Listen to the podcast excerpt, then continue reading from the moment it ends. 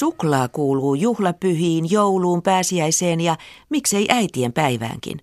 Suklaalla voi hoitaa flunssaa, pahaa mieltä ja rakkausongelmia.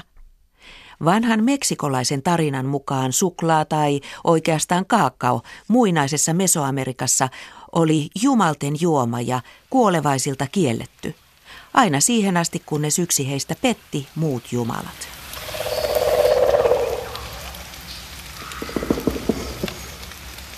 Intiaanikansojen jumala sulkakäärme eli Quetzalcoatl laskeutui taivaista tolteekien keskuuteen. Hän salakuljetti työn orjuuteen sortuville tolteekeille neljä kaakaon siementä, jotka hän oli varastanut veljiltään.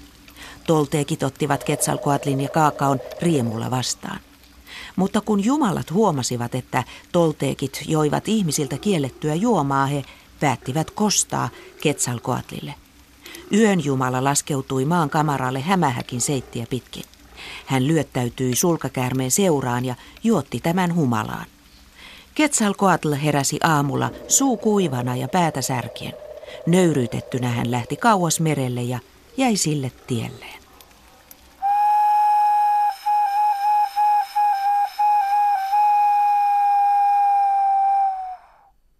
Kaakao on kulkenut pitkän matkan Brasilian sademetsistä Keski-Amerikan ja Meksikon kautta Eurooppaan.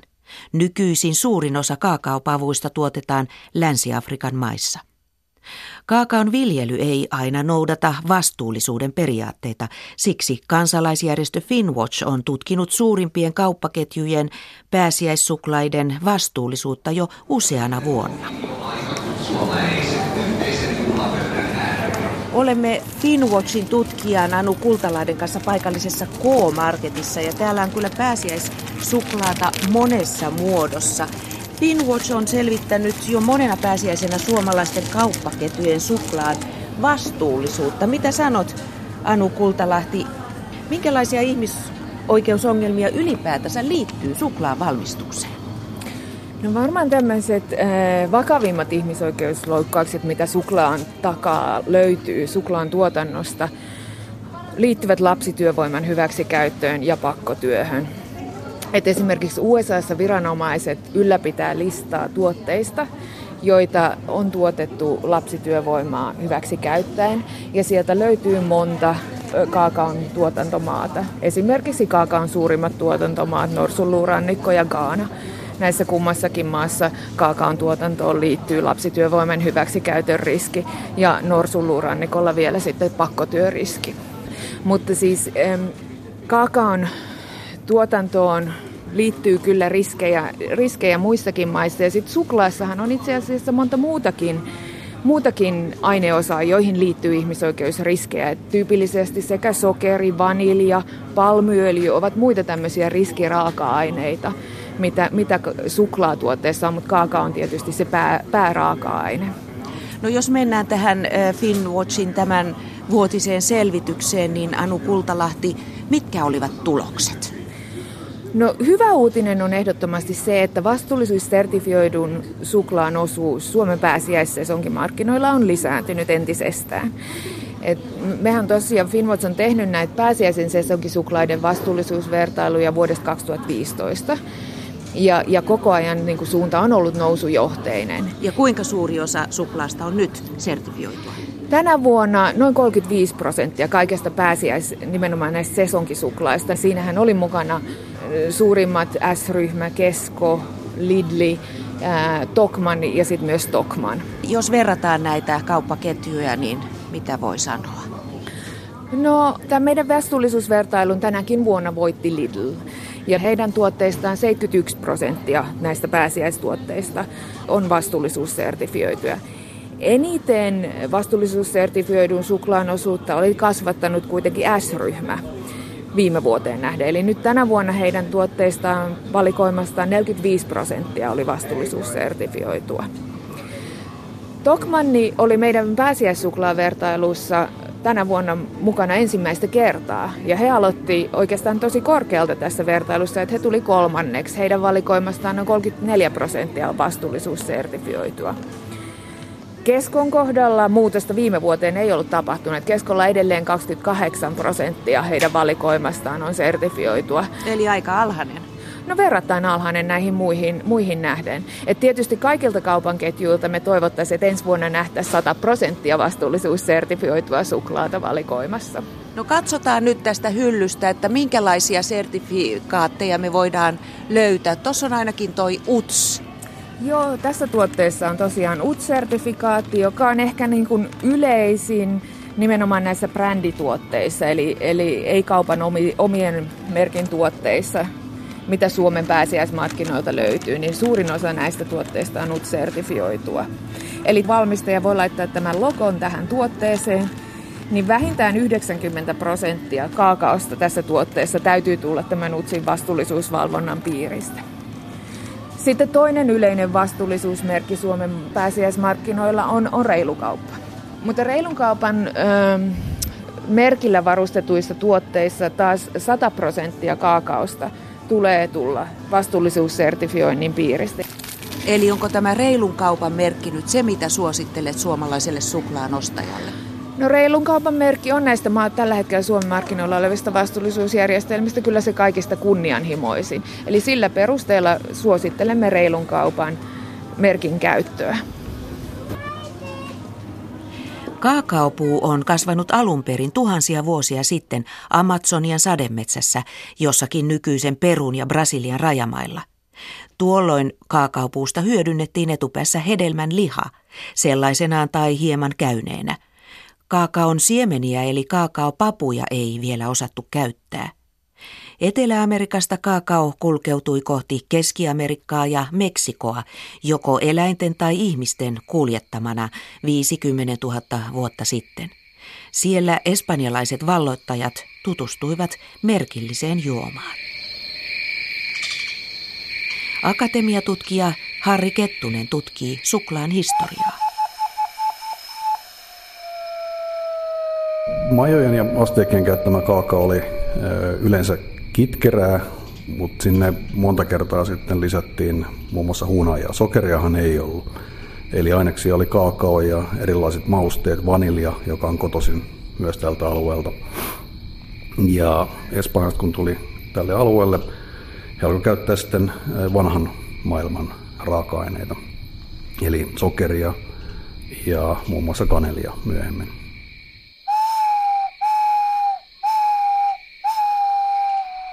Suklaan alkuperä on hieman ongelmallinen, että kulttuurissa periaatteessa muun muassa sotilailla oli käytössä tällaista puristettua kaakaota, jota voitaisiin kutsua oikeastaan suklaaksi. Mutta varsinainen niin suklaan historia oikeastaan alkaa vasta 1800-luvulta Euroopassa, se mitä me tunnetaan tänä päivänä suklaana. Ja 1800-luvulta eteenpäin sitten Sveitsissä aletaan käyttää maitojauhetta ja siitä on sitten tietysti maitosuklaa lähtenyt liikenteeseen. Eli Amerikan intiaanit keksivät kaakaon ja eurooppalaiset suklaan. No, näin voisi yksinkertaistaen sanoa.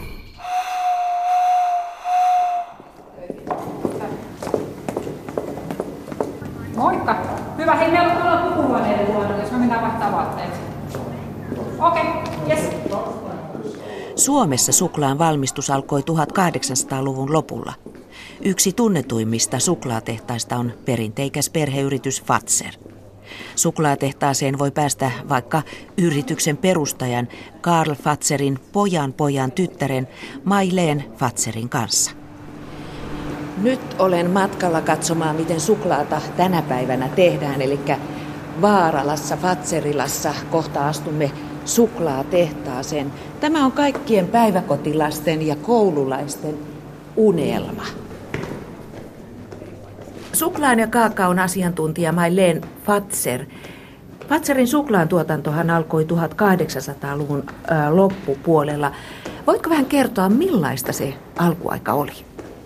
Siis äh, suklaatahan on ruvettu tekemään 1897, jolloin jonkunlainen et, ensimmäinen suklaati äh, Karl Fatser on, on tehnyt. Ja tota, niin, hänhän aloitti tuotannon Kluuvikadulla, mutta siis meidän se, se mestaritalo Tehtaan kadulla, sinnehän ne muutti 1894 vai 6 vai jotain sellaista, jolloin ja sitten se vähän niin kuin teollistui enemmän ja enemmän tämä prosessi, jolloin ruvettiin tekemään myös suklaata. Sinisen reseptihan on vuodelta 1922. Ja mistä ne ensimmäiset pavut tulivat? No sen verran mä tiedän, että mun isoisä, joka oli syntynyt ennen 1900-lukua, niin hän aina sanoi, että ostettiin parasta ja se paras oli se Arriba-laatu Ecuadorista heidän mielestään. Ja se oli niin kuin laadukkainta ja sitä me ollaan käytetty historian aikana aina sinisessä, paitsi silloin tietenkin sodan aikana, kun me ei saatu valmistaa suklaata. Ja sitä käytetään edelleen Fatserin sinisessä? Kyllä. Eikä oikein voisi muuttaa ilmeisesti. Ei, ei kyllä se on niin kuin vaikea muuttaa. Se suklaan rakastaja, joka sitä sinistä syö, niin hän tietää tasan tarkkaan, jos sinne vaihdettaisiin joku toinen kaakao. Maullisesti, kun kaakaot vaihtelee tosi paljon, eli eteläamerikkalaiset kaakaot, niissä on eri makuja kuin sitten esimerkiksi länsiafrikkalaisessa tai kaakkois-aasialaisessa. Niin jos nyt ajattelee, että vaihtaisi niin kuin ihan kylmästi sanoisi, että vaihtaisi gaanalaista kaakaota meidän siniseen, niin se ihan selvästi saisi erilaisen maun, koska se Gaanan kaakao ei ole niin dominoiva kuin se arriba ja se norsuluurannikko, mitä me käytetään. Että nämä makuprofiilit on hyvin erilaisia. Oho, siinä on jo tuttua Fatserin sinistä levyä.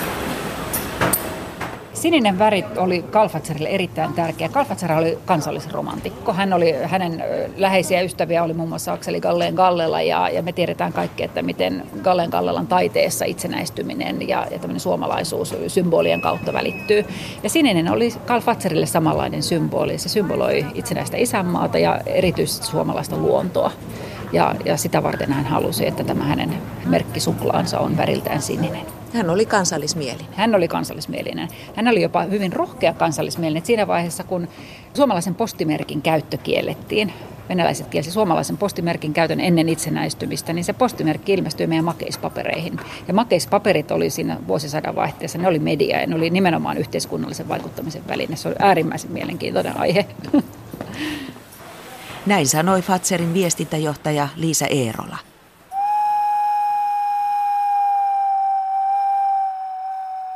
Kaakao puolestaan tulee sanana tuolta Veracruzin alueelta Meksikosta mihesoke kielistä.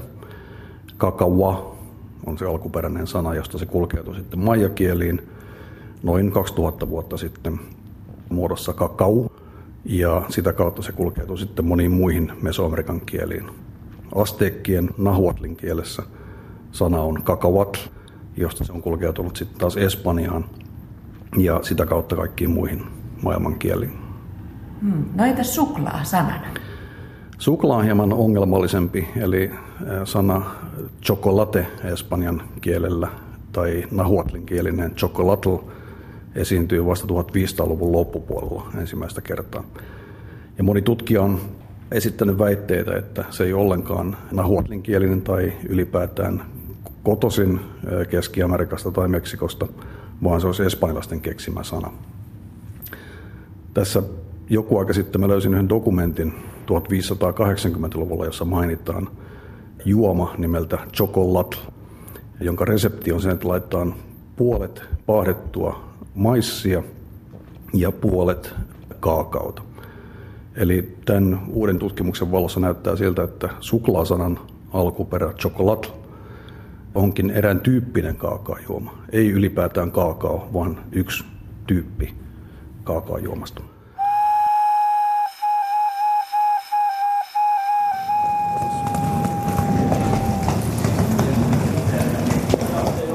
Maileen Fatser, äh, sinä olet siis Karl Fatserin pojan pojan tytär, onko oikea käsitys?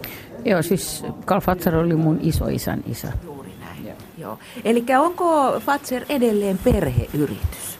Kyllä on. Kyllä on perheyritys ihan sataprosenttisesti. Mutta on kasvanut siitä Karl Fatserin ajoista aika tavalla. Miten voi kuvailla teidän liiketoiminnan kokoa tällä hetkellä? No siis jos miettii, että Karl Fatsaisen on kahvilana perustanut ja, ja sitten on ollut tietenkin se aika, kun on ollut hänen lapset ja sitten on ollut niin kuin serkukset ja näin, niin tänä päivänä meitä on omistajia noin 86 kappaletta ja, ja perheessä yli, pitkälti yli sata jo, että niin tietenkin se on aika laaja se omistajakunta tällä hetkellä jo. Ja suklaan lisäksi valmistetaan vaikka mitä muuta. No suklaan lisäksi valmistetaan sokerimakeisia ja leipää ja ruokaa ja kaikkea. Kyllähän tämä on jo aika iso konserni. Mutta kuinka suuri osuus tai merkittävä rooli suklaalla on ollut tässä, tässä koko kehityskulussa? Vaikka tämä suklaan ja, ja makeisten osuus ei ole niin kuin rahallisesti tässä konsernissa niin iso, niin sydämellisesti siinä on iso arvo. Että kyllä se meidän sydän on siinä suklaassa varmaan. No niin, kiitos. Nyt tosiaan kierros on tehty ja suu on makiana. Niin, hyvä. Mesoamerikassa kaakaopapuja käytettiin myös vaihdon välineenä rahana. Espanjalaisten kirjoittamista kronikoista löytyy tietoa siitä, mitä erilaiset tuotteet maksoivat kaakaopavuissa. Esimerkiksi nykyisen Nicaraguan alueella yhdellä pavulla sai tomaatin, jänis maksoi torilla kymmenen kaakaopapua, sadalla sai orjan.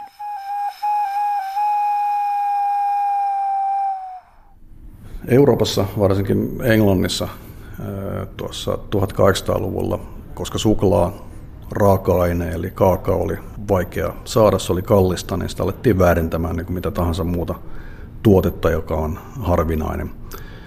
Ja tämä väärennettyä suklaata tai väärennettyä kaakaopapuja lähdettiin sitä jahtaamaan ja alettiin kutsua suklaa salapoliisiksi näitä ihmisiä, jotka tarkisti, että onko suklaa sitten tehty oikeasta raaka-aineesta. Että jos sinne oli lisätty muun muassa tärkkelystä, tämän sai selville keittämällä tätä ainetta ja laittamalla siihen jodia mukaan ja silloin tämä kaakao muuttui siniseksi.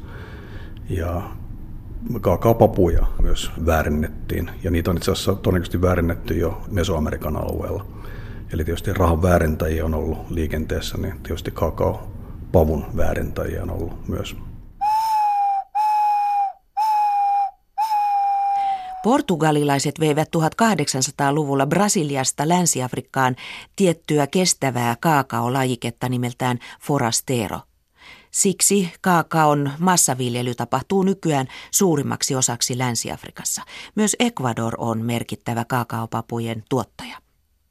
Fatser sanoo, että sen käyttämästä kaakaosta 100 prosenttia täyttää vastuullisuuden vaatimukset. Tässä Maileen Fatserin sanoin. 2009 me tehtiin sellainen päätös, että kaikki käyttämämme kaakao täyttää vastuullisuuden kriteerit vuonna 2017. Joka on nyt. Kyllä, tänä vuonna. Ja, ja mä voin ihan suoraan sanoa, että mä olin hyvin skeptinen tähän, koska se oli aika iso, iso päätös, kun miettii sitä, että mä suunnilleen tiesin, mistä, nämä oli, mistä lähdettiin liikkeelle. Mutta kovalla työllä ja, ja rehellisellä työllä, niin me ollaan mun mielestä voidaan olla todella ylpeitä siitä, mitä me ollaan saatu aikaiseksi.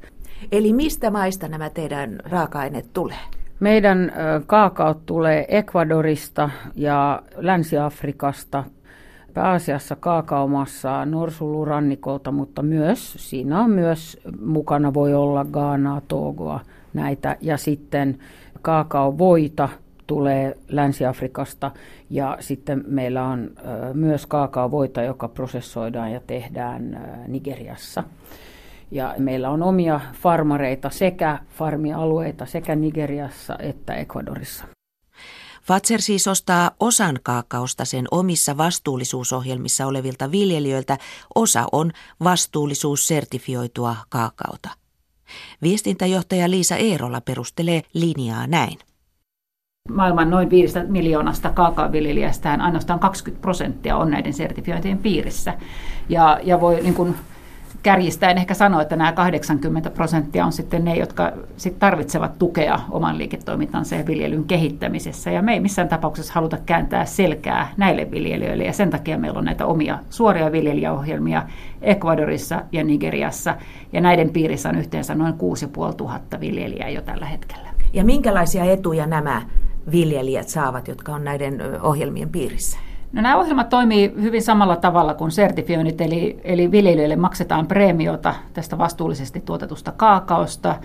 Näitä ohjelmia myöskin auditoidaan kolmannen osapuolen toimesta, eli, eli varmistetaan, että siellä, siellä tehdään juuri niitä toimenpiteitä, mitä, mitä kuuluukin. Se etu, mikä meille tulee näistä ohjelmista, on se, että me, me tunnemme jopa jokaisen viljelijän etunimeltä, eli, eli meillä on täysi jäljitettävyys ihan sinne tilalle asti. Ja, ja sitten me toteutetaan siellä erilaisia koulutushankkeita. Esimerkiksi Ecuadorissa painotus on ollut tämän yrittäjyyden tukemisessa ja se, että se koko yhteisö voi hyvin. Siellä on rakennettu kaivoja, on rakennettu kouluja, kehitetty infrastruktuuria, mutta nimenomaan keskitytty myöskin siihen kaakaon viljelyn kehittämiseen. Parempia taimia, opastettu, että miten suojavarusteita käytetään, miten lannoitteita käytetään ja, ja, ja sitten, että miten sitä niin kuin omaa niin kuin elinkeinoa kehitetään. Ja pystyttekö siis jäljittämään kaiken kaakkaon tänne tilatasolle saakka? Näissä meidän omissa ohjelmissa tilatasolle asti ja sertifioinneissa se menee yleensä siihen osuuskuntaan asti. Fatserin suklaapaketeista ei löydy yleisimpiä vastuullisuusmerkkejä, kuten utsia tai reilun kaupan merkkiä, vaan yhtiön oma forbetterkokoa.com. Finwatchin tutkijan Anu Kultalahden mielestä se ei riitä kertomaan kuluttajalle, että suklaa on takuu varmasti tehty vastuullisesta kaakkaosta. Meidän mielestä vastuullisuussertifiointijärjestelmät ovat ensisijaisesti suositeltava tapa yrityksille varmistua heidän käyttämänsä raaka-aineen vastuullisuudesta. Eli kun tässä Fatserin tapauksessa tämä 30 prosenttia esimerkiksi tällä hetkellä tulee heidän oman omien vastuullisuusohjelmansa piiristä, niin meidän mielestämme se ei voi korvata näitä kolmannen osapuolen sertifiointijärjestelmien suorittamaa valvontaa. Ja kerrataan vielä, että mikä on siis tällaisen firman oman merkin ja toisaalta näiden sertifikaattien välinen ero? No näissä sertifiointijärjestelmissä se keskeisin tekijä on ehkä se, että se on tämmöistä kolmannen osapuolen riippumatonta valvontaa. Mutta alan parhaita käytäntöjä noudattavat sertifiointijärjestelmät, niin nämä kriteerit, mitä vastuulliselta tuotannolta esimerkiksi odotetaan, niin ne asetetaan yhdessä yhteistyössä esimerkiksi tuottajien tai, tai työntekijöiden edustajien kanssa. Näin tutkija Anu Kultalahti Finwatchista.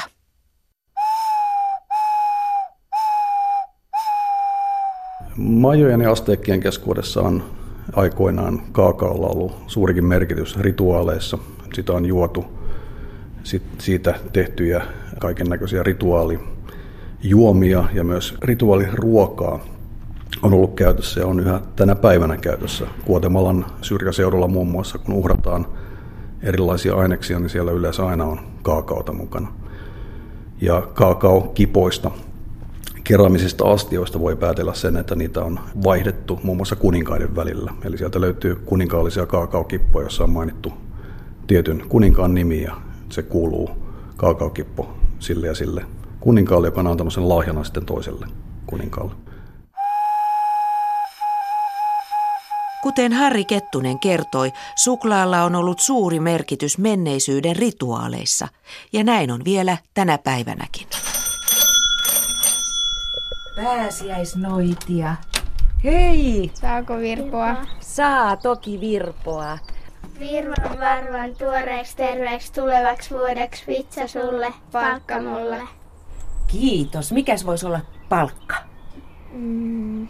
Sopisko teille vaikka suklaamunat? Joo. Noin. Kiva. Kiitoksia ja oikein hyvää pääsiäistä. Kiitos. Samoin. Kiitos. Kiitos samoin.